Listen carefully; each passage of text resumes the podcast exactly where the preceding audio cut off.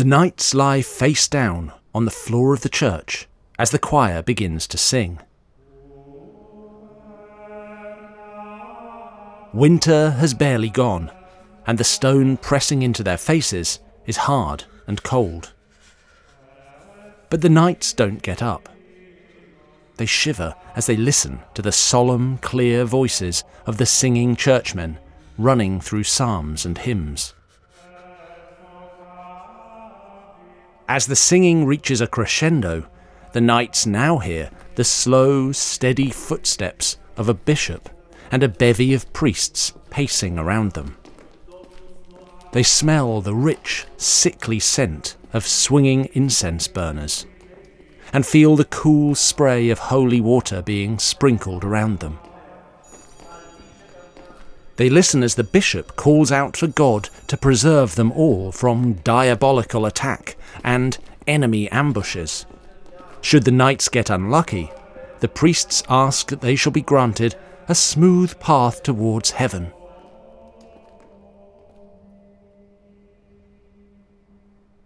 Then the moment finally comes that they can pry themselves from the icy floor and approach the bishop himself. They all promise to serve the church with their bodies and their souls, to join an army of the faithful and fight for a year against the enemies of Christ. The bishop gives them each a little white cross to sew on their clothes. They've all now sworn to become crusaders. This in itself isn't so unusual. The holy wars in the Kingdom of Jerusalem are still raging, and Pope Innocent III wants all hands on deck. What is unusual is exactly who is among this group of newly pledged holy warriors. There's someone here who really hasn't been serving the church too well for most of his life. He's not a knight, he's a king.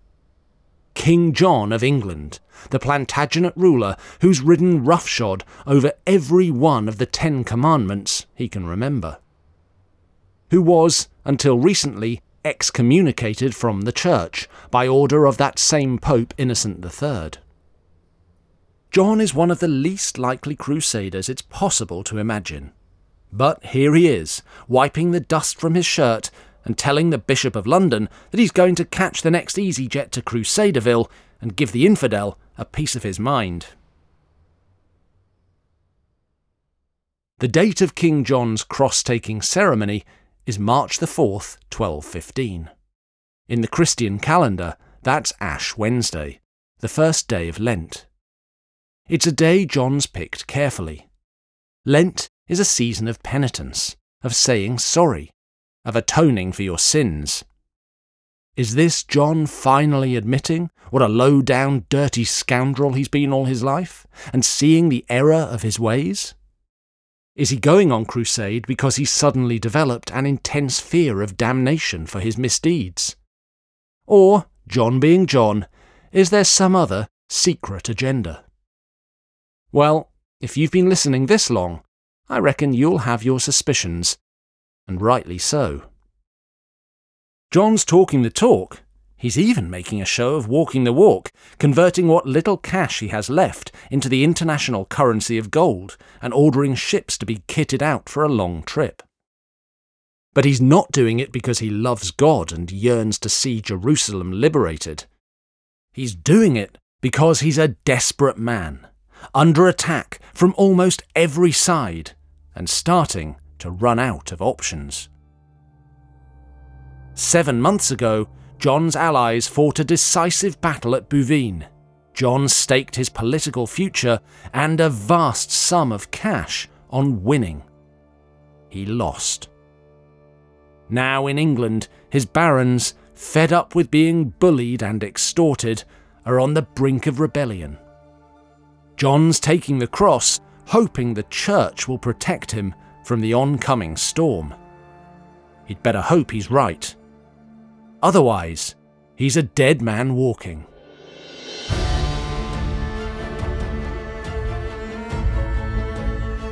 I'm Dan Jones, and from Sony Music Entertainment, this is History.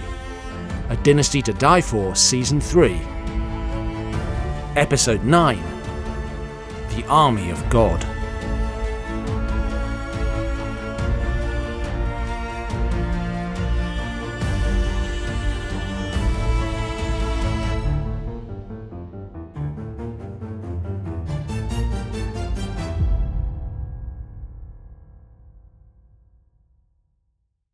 Don't think it's easy to feel sorry for King John.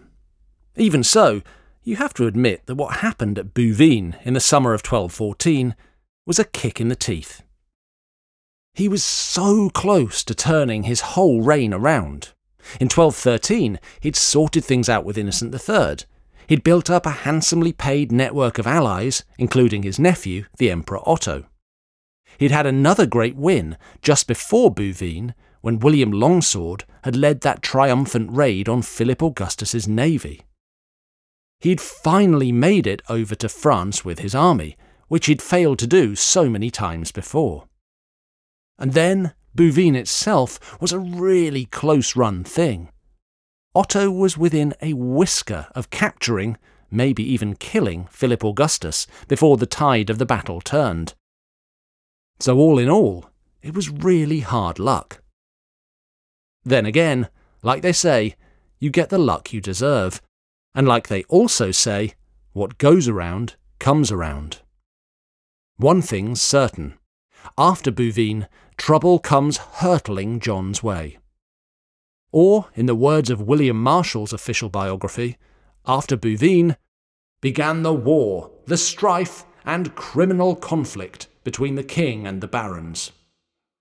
As we've heard, John is no stranger to conflict and strife with his barons. He's been taxing them, meddling in their business as a stay at home king, and asking them to ride to war for places in France they don't really care about. And there was the highly unpleasant business with the Briouse family.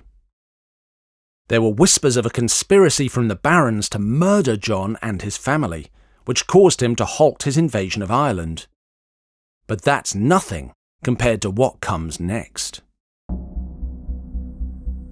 It begins in earnest in January 1215, two months before John makes his crusading vow.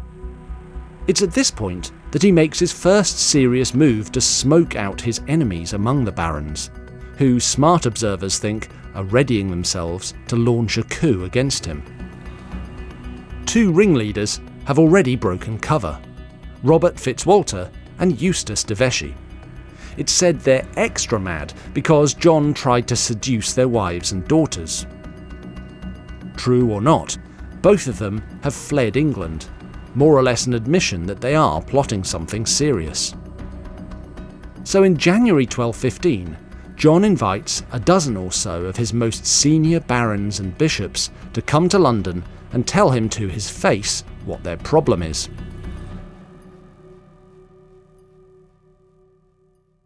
He meets them at the English headquarters of the Knights Templar, a massive fortified compound just outside London's walls, kitted out with a stunning round church, a tournament ground, and a lot of Templar knights, who have a reputation as being the toughest in the world. That itself is a sign of just how worried John is. The barons arrive in a bullish mood. They've already been holding meetings of their own, and they're being advised by Stephen Langton, the Archbishop of Canterbury foisted on John by Pope Innocent III. Langton is playing peacemaker, but he leans more to the rebels' point of view than the king's. Seeing as John nearly gave up his immortal soul to stop Langton getting the job of Archbishop, that's hardly surprising. Langton's advised the barons that if they want to hold John to account, they need a proper list of demands to place before him. What might that look like?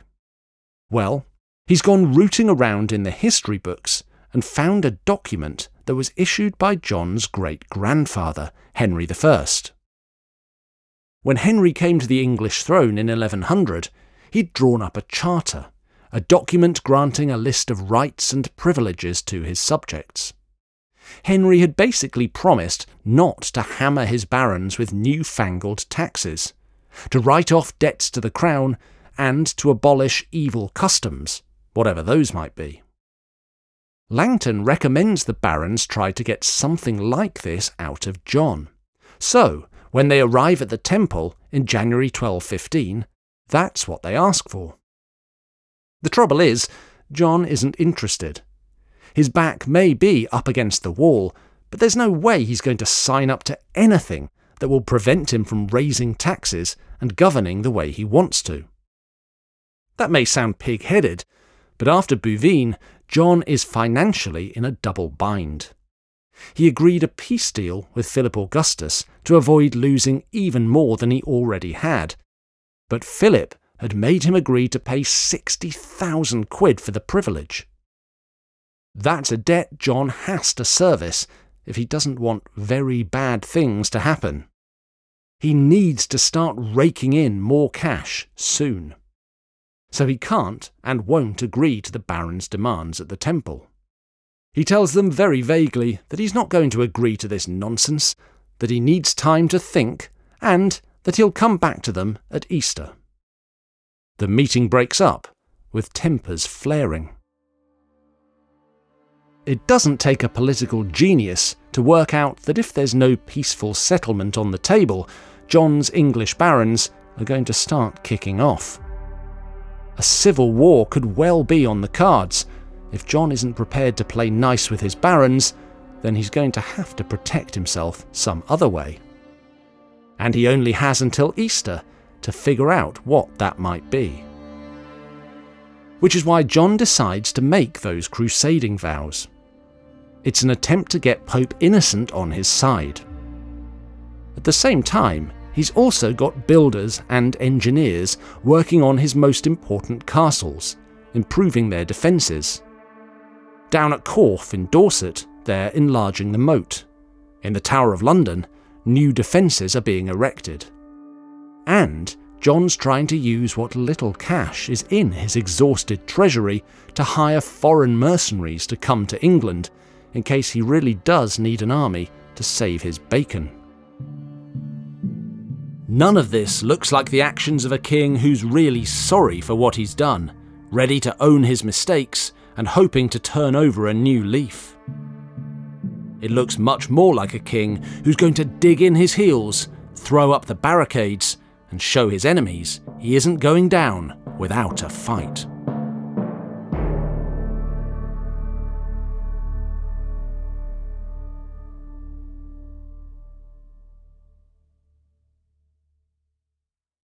What I love about history is not just that it's full of amazing stories, but that these stories tell us so much about how we got where we are today. And if you're listening to This Is History, you probably agree. So that's why I'm pleased to recommend a podcast I think you'll love Throughline from NPR. On every episode, the hosts take a story from the news and go back in time to where it started to answer one important question How did we get here? Episodes take you on unexpected journeys through all kinds of subjects, like what history might have smelled like, where credit scores came from, and how China became a global superpower. At a time when information continues to come at us faster and faster, sometimes you need to hit pause. NPR's Throughline takes you back in time to the source of the news stories filling your feed, giving you a valuable perspective on a world that doesn't always seem to make sense. Listen now to Throughline from NPR, wherever you get your podcasts. There's a lot happening these days. But I have just the thing to get you up to speed on what matters without taking too much of your time. The Seven from the Washington Post is a podcast that gives you the seven most important and interesting stories, and we always try to save room for something fun. You get it all in about seven minutes or less. I'm Hannah Jewell. I'll get you caught up with the seven every weekday. So follow the seven right now. Oh, oh, oh! You need parts? O'Reilly Auto Parts has parts. Need them fast? We've got fast. No matter what you need, we have thousands of professional parts people doing their part to make sure you have it. Product availability. Just one part that makes O'Reilly stand apart. The professional parts people. Oh, oh,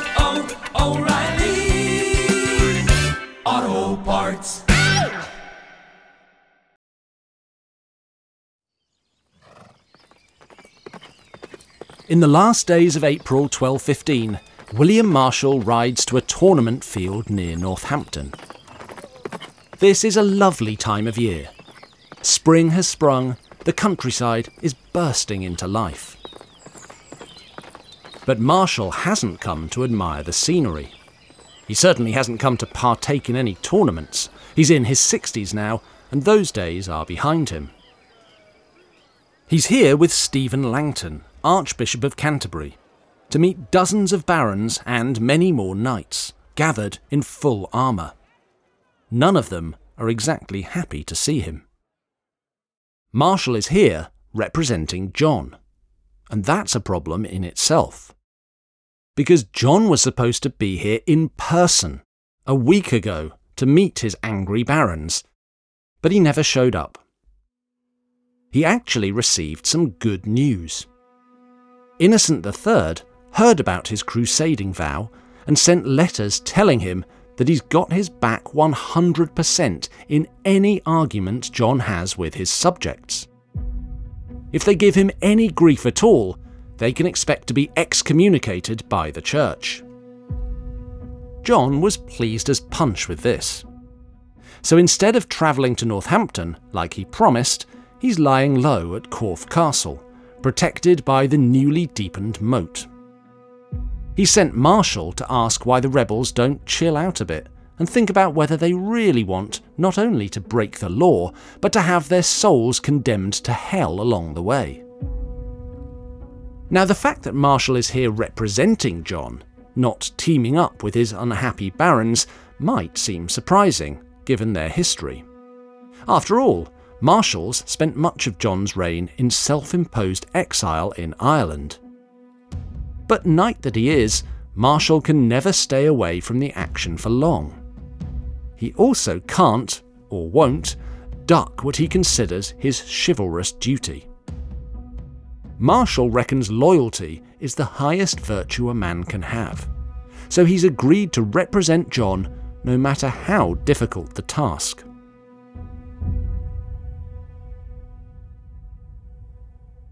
At the tournament field, Marshall sees for himself just how fed up John's less than loyal subjects have become. In response to John taking his crusader vows, they've set themselves up as a sort of rival crusader organisation. They've adopted the name the Army of God, and they've elected as their leader the mega wealthy, extremely belligerent Baron Robert Fitzwalter. Now, we've heard that name before. Fitzwalter is one of the two barons who fled the country when word spread of the plot against John. He's super aggressive. His official seal shows him in full armour on horseback, about to slay a dragon with his sword.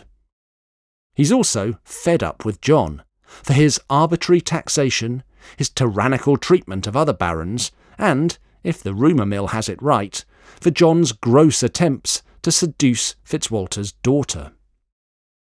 Marshall isn't the kind to be scared of Fitzwalter.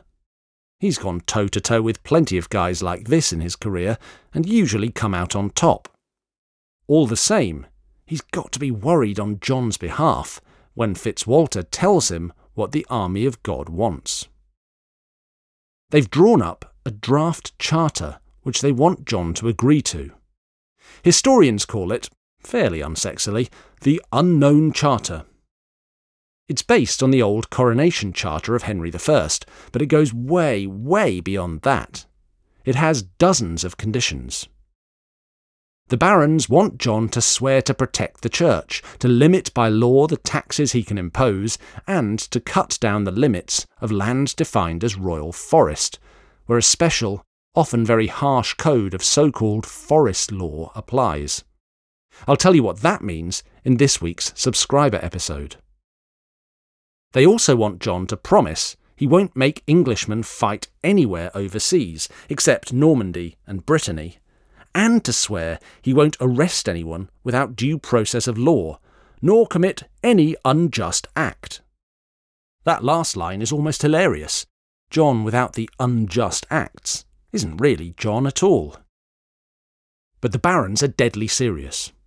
Fitzwalter tells Marshall that if John doesn't agree to all of this, or something very much like it, then they're going to start seizing his castles until he does.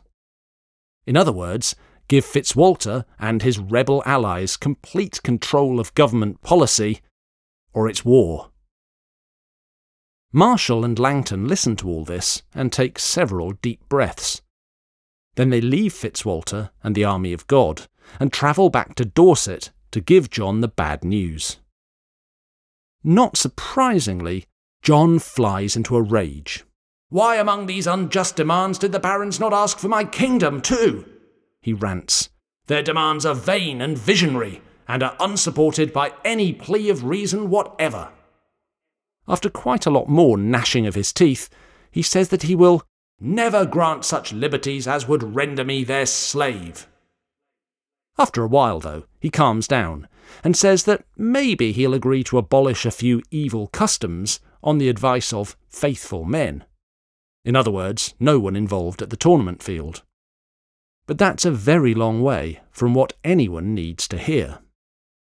And in the end, events overtake John's ranting and raving. On May the 5th, 1215, with John still nowhere near Northampton, the rebel barons in the army of God lose their patience. They meet again on the tournament field and agree to renounce their obedience to the king. They've finally gone rogue. Fitzwalter sends a messenger to find John and tell him what they've decided. But if anyone thinks it's going to shock John into submission, they're all wrong. When he gets the message from the army of God, John takes stock for a moment. Then, he issues two orders. One is basically a press release, a public statement saying how sad he is that things have come to this, that this is something the law will have to deal with, and that the proper person to oversee negotiations is the Pope. The second, far less weaselly in its words, is an order to the royal sheriffs across the country. He commands them to start confiscating all the lands, castles, and property belonging to members of the army of God. John's talking peace, but in reality, England is now at war.